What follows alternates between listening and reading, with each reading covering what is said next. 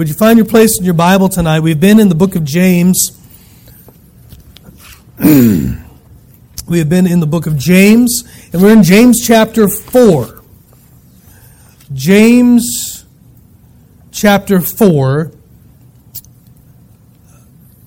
We're, not going to finish the chapter tonight. I thought maybe we would, but there's just quite a bit here in these next few verses, primarily verse 11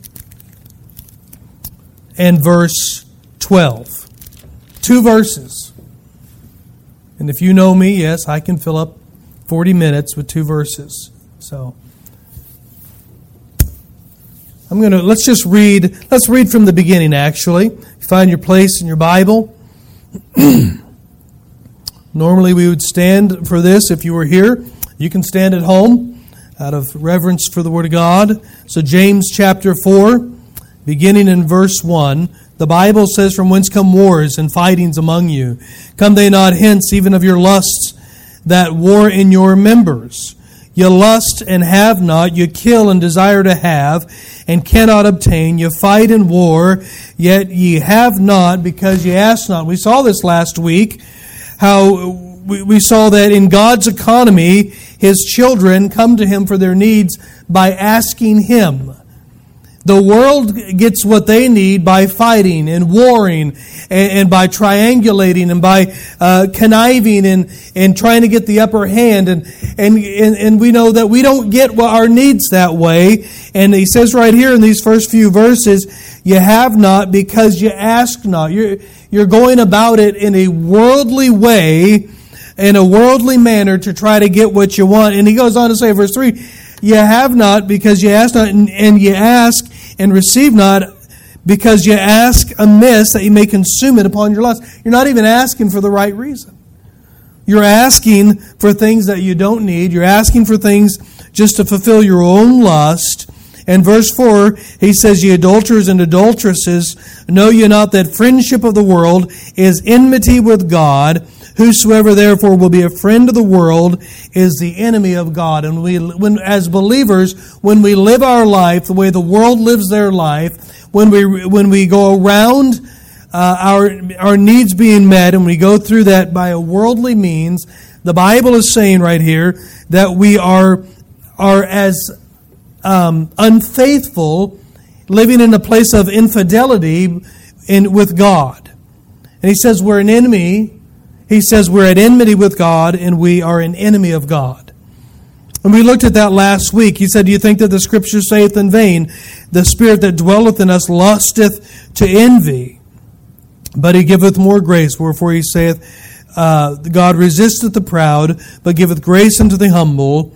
Submit yourselves therefore to God. Resist the devil, and he will flee from you. Draw nigh to God, and he'll draw nigh to you. Cleanse your hands, you sinners. Purify your hearts, you double minded. Be afflicted and mourn and weep. Let your laughter be turned to mourning, and your joy to heaviness. Humble yourself in the sight of the Lord, and he shall lift you up. When we saw the cure for this, this worldliness in the life of a believer, the cure was humility. To humble yourself before God, turn to God, in a, in a, in a, with a heart of humility and seek Him in the way He desires us to seek Him. So now here tonight in verse 11, He says, Speak evil one, not, I'm sorry, don't speak evil. Speak not evil one of another, brethren. He that speaketh evil of his brother and judges his brother speaketh evil of the law and judgeth the law. But if thou judge the law, Thou art not a doer of the law, but a judge. There is one lawgiver who is able to save and to destroy. Who art thou that judgest another? So we'll be looking at these next two verses, 11 and 12, tonight. Father, would you bless your word tonight? Would you illuminate your word tonight, please? We thank you in Jesus' name. Amen. I want to take you back briefly to Matthew chapter 4. And if you remember, Jesus had been baptized by John. John had the authority to baptize, and Jesus came to John. He said, We, we must fulfill all righteousness. And so he was baptized of John, and the Bible says that when he was baptized, he came up out of the water, and he was led away of the Holy Spirit into the wilderness to be tempted uh, of the devil. And the Bible says that he fasted for 40 days and 40 nights. Now, at the end of his fasting period, and this is how Satan is. He's a slimy, smarmy, weak individual, and he comes to you when you're weak. He comes to you when you're tired. He comes to you when you're hungry. He comes when you've had an exhausting week. He comes to you when, when just life is in turmoil and upside down. He comes to you at these times, and he will begin to tempt you, and it's exactly what he did to Jesus here. He's hungry. He's fasted. And he comes to him and in verse 4, and Satan says, Hey, why didn't you command these stones to be made into bread? You're hungry, right? You're God, right? You have food. Make them into bread. And Jesus said, uh, that uh, we are not to live by bread alone, but by every word that proceedeth out of the mouth of God. So Jesus rebukes Satan with the word of God. So in verse 5, Satan comes to him again. The Bible says he takes him up to the pinnacle of the temple and he says, If thou be the Son of God, cast yourself off, because it's written. Now watch this. Satan's quoting scripture too, and he will. He will. It's always out of context, it's always twisted. He said, because, because it is written, he shall give his angel charge over thee, that if thou dash thy foot against a stone, you know, he will keep thee, he will protect you from harming yourself. And Jesus turned to him and said, It is written, you know, thou shalt not tempt the Lord thy God. Now, I don't want to get too deep into this, but I love that word thy right there. Satan has a God. He was speaking to his creator. John 1 1 did not Jesus create everything? that, that has been created, and he created Satan, and here it is Satan tempting Jesus to cast himself. And Jesus says, Hey, don't tempt me. You, you are to worship the Lord thy God. You know what's so exciting to me? I don't know if we're going to get to the message tonight, but it's exciting in my mind when I visualize one day when the throngs of all of the universe will stand before Jesus Christ and they'll say, Thou art Lord. Thou art Lord, thou art Lord. And you're going to hear one smi- just measly little whiny voice one day bow a knee and say, Thou art Lord. Satan's going to do this someday.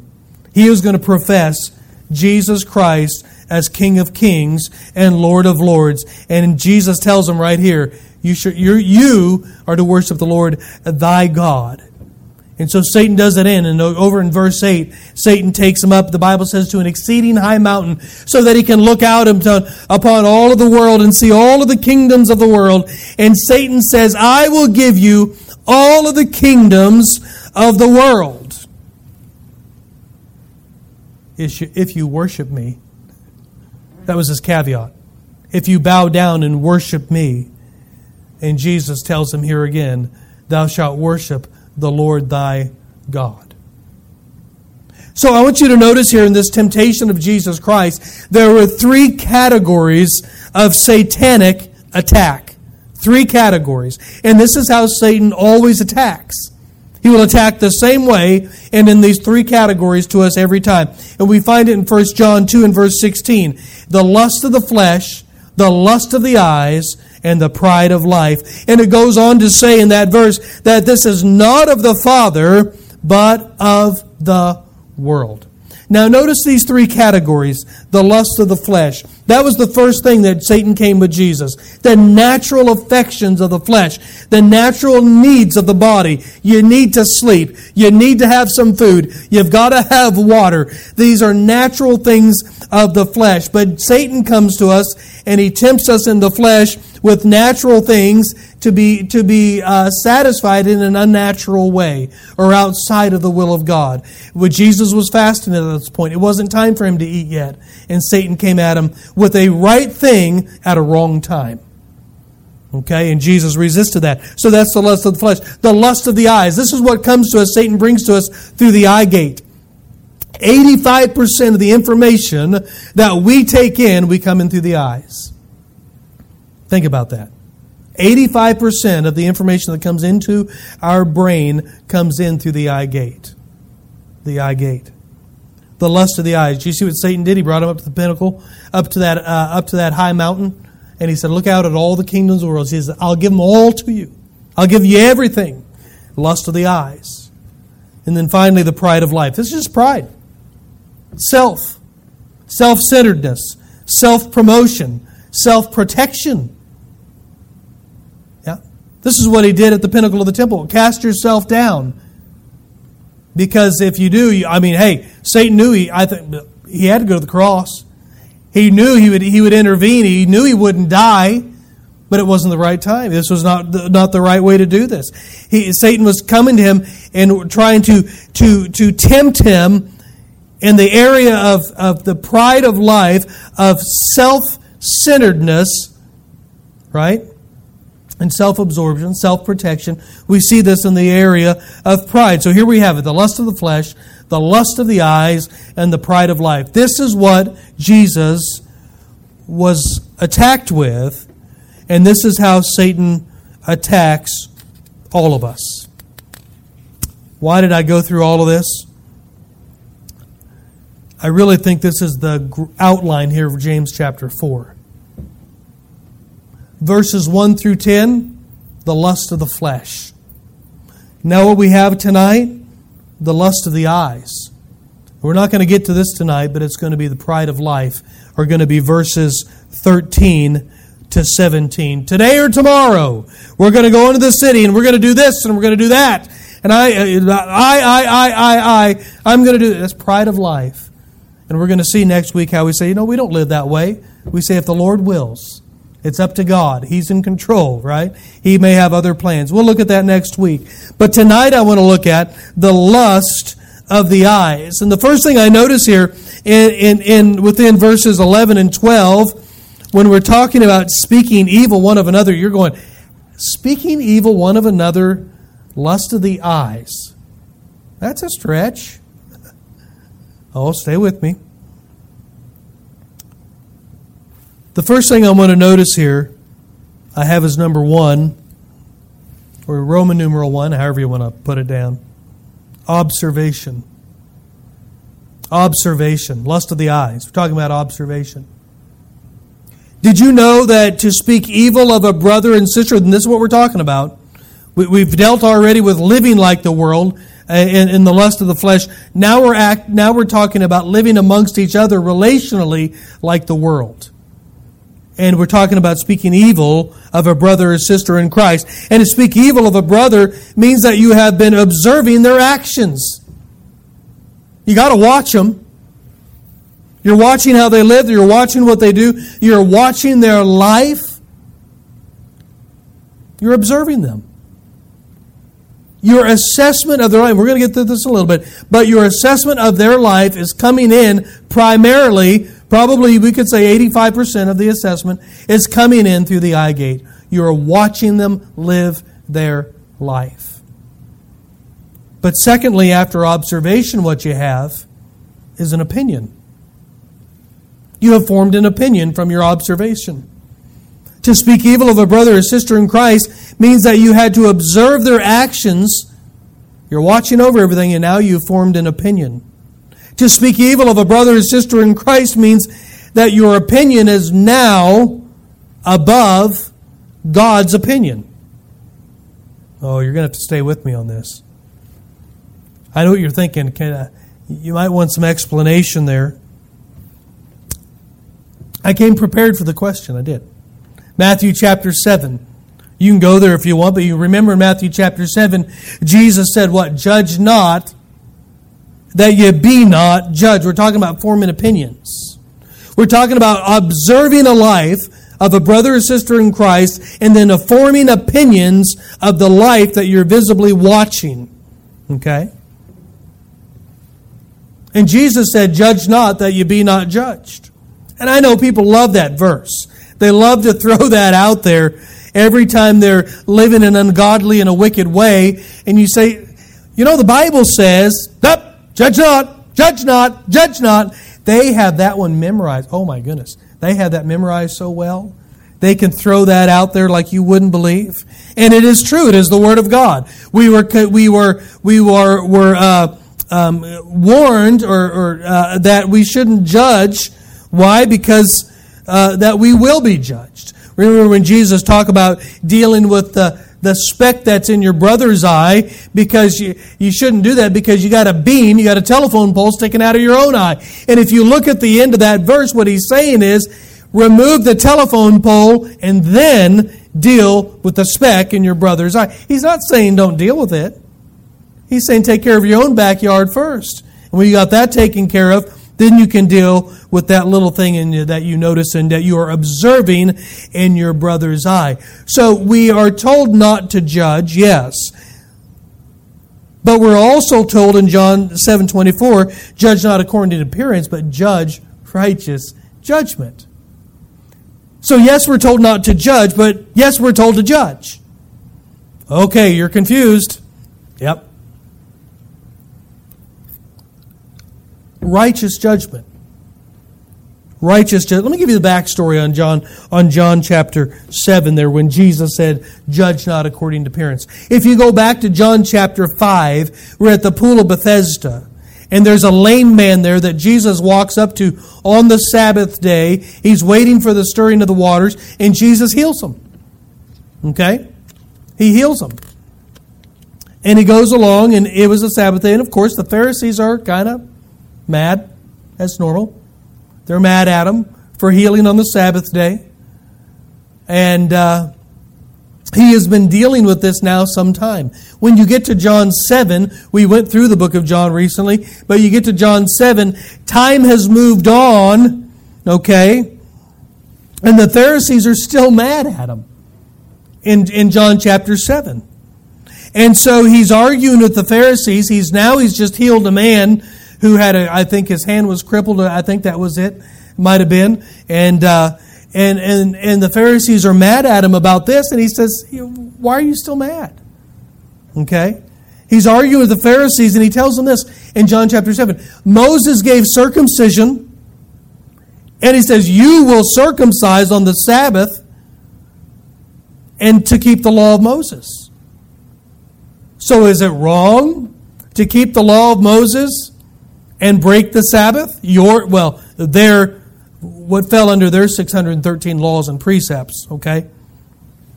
Wasn't God's law. This was this is what man had added to it. But Jesus asked these Pharisees, is it wrong to do good on the Sabbath? He says you'll break one law while you're keeping another law. And that's okay. That's all right. Remember, he goes on another place, he says, the Sabbath was created for man. Man wasn't created for the Sabbath. Okay? And so, you know, wait a minute. He says, I, I, I healed a man, Jesus is saying. I healed a man. And it's just as okay to do good in healing a man as it is to keep the law of Moses and circumcision.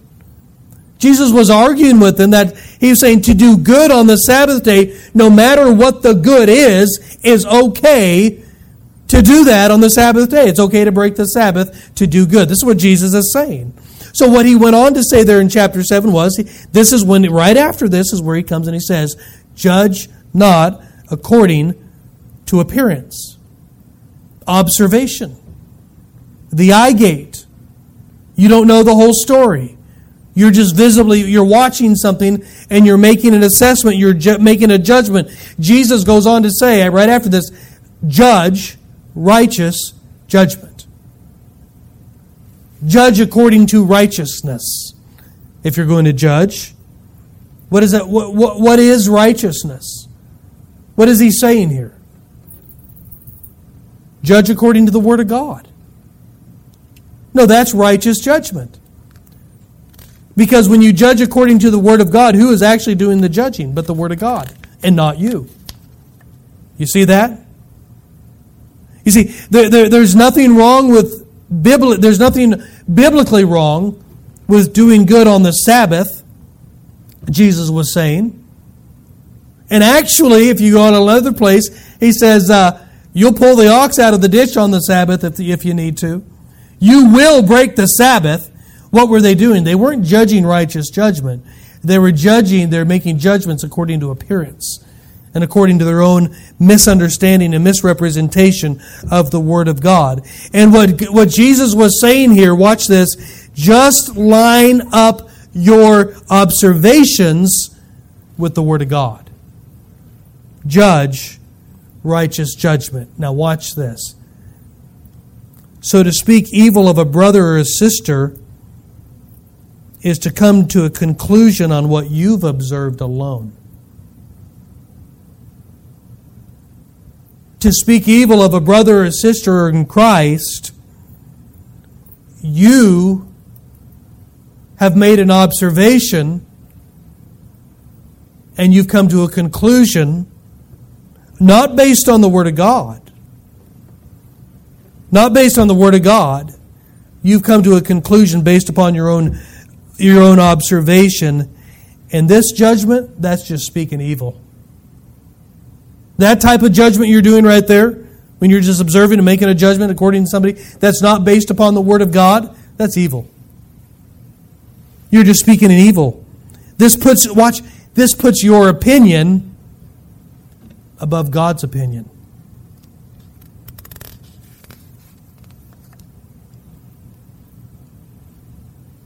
Notice this also to speak evil of a brother or a sister in Christ is to speak evil of the law. Look at verse 11 again. Speak not evil one of another, brethren. He that speaketh evil of his brother and judgeth his brother speaketh evil of the law and judgeth the law, speaking evil of the law. Now, I know you're aware where we are reading tonight, aren't you? James. I'm pretty sure you're aware of this. It's the New Testament. You're probably very well aware that the law has been fulfilled by Jesus Christ. So the question has to come up what is God speaking of here? What law? You see this? You speak evil of the law and judge the law. Well, what law is he talking about? You can go back to James chapter 2, would you please? James chapter 2, look at verse 8. Look what James says. If you fulfill the royal law according to the scripture, thou shalt love thy neighbor as thyself ye do well. Yeah. What is the law? Which law is James talking about over here? Down a little, down a little. There we go. A little, little lower. Perfect. Awesome. We have some great essential workers here. I like that. Are we good? We on? All right. I got to start over. That messed me up. I'm joking. I won't do that. Okay. Where were we? We are in verse 11. What law? We looked at James 2 and verse 8. We looked at the royal law, the law of love. We looked at John 13, 34. A new commandment I give unto you, that you love one another. Jesus said, As I have loved you, that you also love one another. So this is the law of love. We're not talking about the Old Testament law here the Bible says, you know, Jesus said, I didn't come to end the law, I came to fulfill it. Okay? Jesus, Jesus elevated the law beyond the dotted I's and the crossed T's, and he anchored the whole thing in love. This is the royal law. This is the law that James is talking about. This is the law of love. It didn't do away, the law of love, the law of Jesus Christ didn't do away with the Old Testament law. It fulfilled it and elevated it to a higher position. This is why the act of adultery has been moved to the mind by Jesus. Not just the act, it's, it's in the mind. This is why tithing was moved to giving. we weren't bound by a 10%. We were released from 10%. So praise the Lord. Now you can do 15, 20, 25, 30, 35, 40%. Oh, I know. I ruined you some, some theology there. No, this is love. And watch, watch. Just like our elder brother, the Lord Jesus Christ, the life of a believer is marked by love. It should be. Now, let me bring this around. Don't miss this, please. When you judge your brother, when you speak evil of your brother or sister in Christ, when your observations bring opinions outside of the Word of God, you are not operating in love.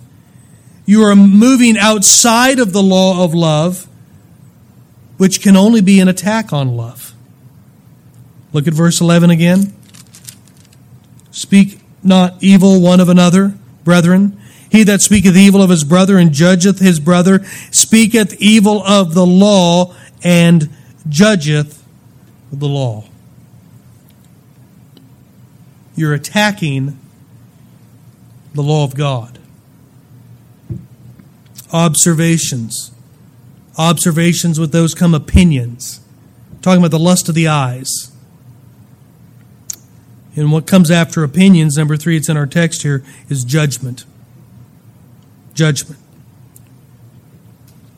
When you speak evil of a brother or sister in Christ, and it's not according to the Word of God, it's not rooted in the law of love, you've now become a judge. You, you're a judge. You're judging, you are judging the law in verse 11. And when you become judge, you're no longer obeying the law. There it is again in verse 11. Thou art not a doer of the law, but a judge. And when you become the judge, you have usurped the authority of the judge. Look at verse 12. There's one lawgiver who is able to save and to destroy. Who art thou that judgest another? We're talking about judgments that are based only on observations and opinions that are not rooted in the Word of God, that are not righteous judgment, evil speaking. And we'll look at that just in a minute, but we, when we bring this all together. So when you become the judge, you have usurped the authority of the judge. Observations, opinions, and judgment.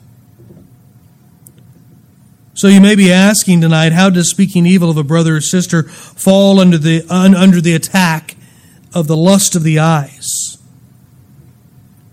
Well, number one, when Satan showed Jesus the kingdoms of the world, think about this. He brought him high enough to see it all, to observe everything. Everything that Jesus was being attempted with at this temptation was through the eye gate. But there's no way he could have seen all of it.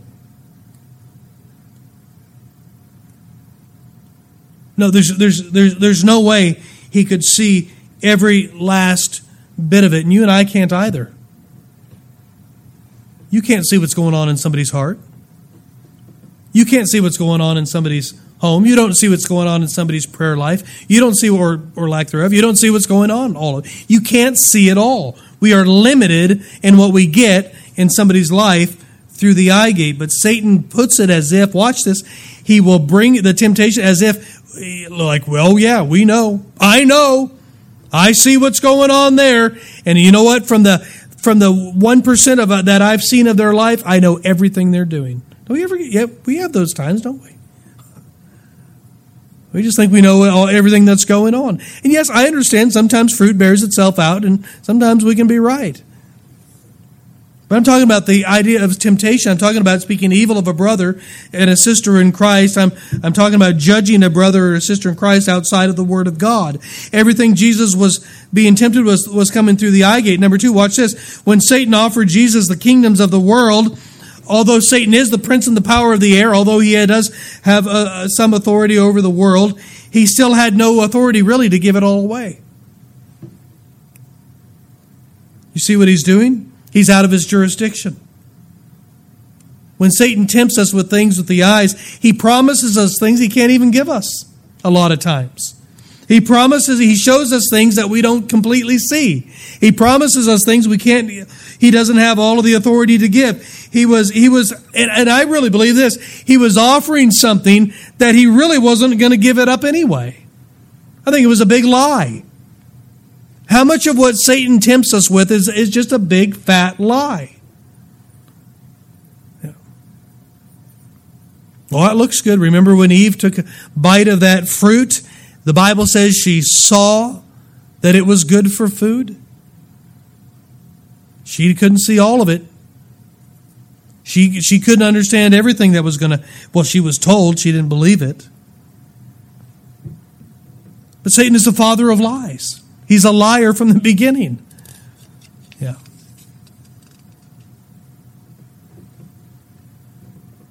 So he makes it look like through the eye gate that we can see everything that's going on. Really, we can't.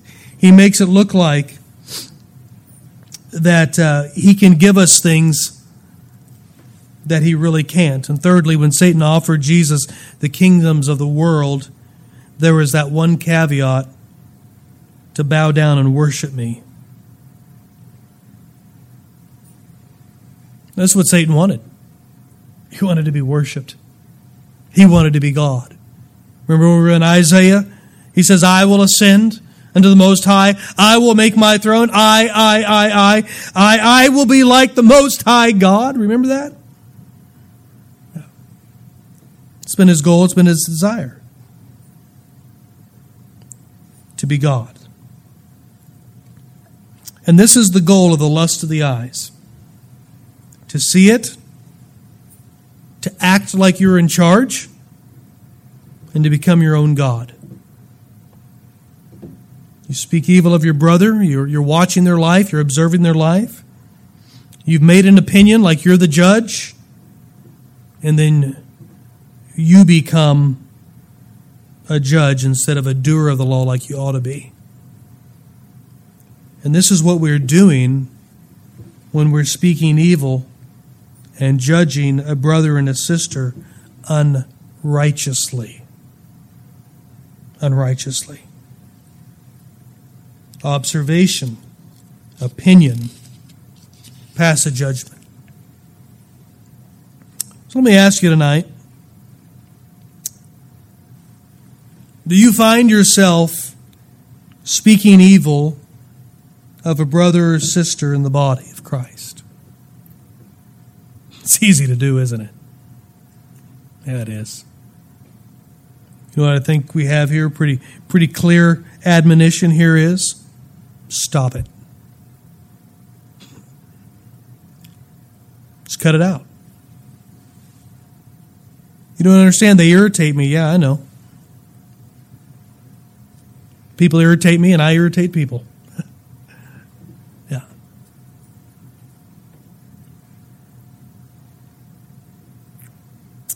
You know, if you're moving in love and it's the Word of God that is pointing out the problem, you can go to that individual and you know when your heart is in love and you're concerned for that individual and you want to see them. Uh, uh, uh, you want to see them come to maturity in Christ in some area of their life. And you know what? You're probably not complaining and, and, and speaking evil of them and judging them. You're probably praying for them.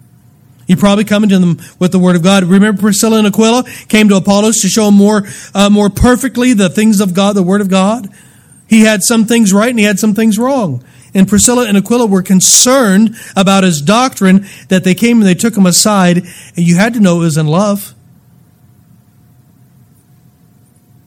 I'm, uh, we're, we're, not, we're not by any means saying that we don't, uh, uh, admonish one another and edify one another to walk um, more rightly in the Word of God. That's not what we're saying. But when you just find yourself speaking evil one of another, yeah, judging one another outside of the Word of God, and that's probably one way you can, you know, you can probably mark it down that your your judgment is outside of the Word of God is because you probably won't go to Him with it. You won't go to them privately and say, "Oh, you know, I think the Word of God says this." You know, when you're just judging and speaking evil, you know, you don't say a word to them usually. you just talk about them. No, no, we're all guilty, folks. We're all guilty.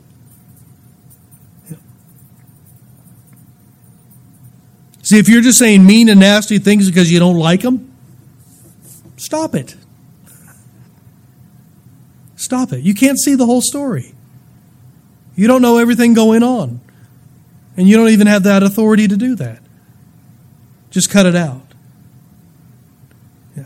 If, if you're just saying evil things and uh, passing judgment because you want to be in charge, knock it off. You don't have that authority. If God wanted you in charge, He'd put you in charge. I love the testimony of Brother Charles Elliott when he said, and I know of, of many, many uh, other uh, preachers and men of God that have said this very same thing. When God called me to preach, I didn't go ask anybody to preach. God knew where I was, and He'd find somebody would find me, and I'd preach. Brother Charles Elliott gave testimony when he resigned his church in uh, up in um, uh, up in uh, Louisiana, Missouri, because of his blindness they moved to Springfield, and he spent, I think, seven months without a church to preach in because he went into evangelism. It's the only way he could preach. And he said, God told him to move here. God told him to do this. And he said, I knew God, I wasn't going to call anybody, let him know. he says, Boy, we got low on money. We got low on money. And finally, somebody called. And he said, I hadn't missed a meeting since. That was probably, I don't know, 25 years, 30 years ago. So, yeah. If you're just being evil, you're just judging because you want to be in charge, just knock it off. If God wants you in charge somewhere, He'll put you there. I think I've just been full of understatements of the century, but I think God is aware. The God who created it and spoke it all into existence probably knows where you're living today. I'm pretty confident He knows where you're at. And if he's put a call on your life, yeah, I think he's aware of that also. Yeah.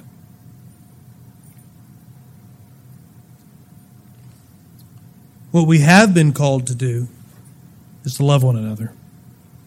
Love one another.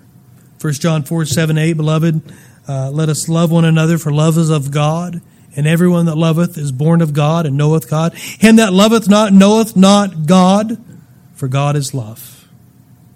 God is love.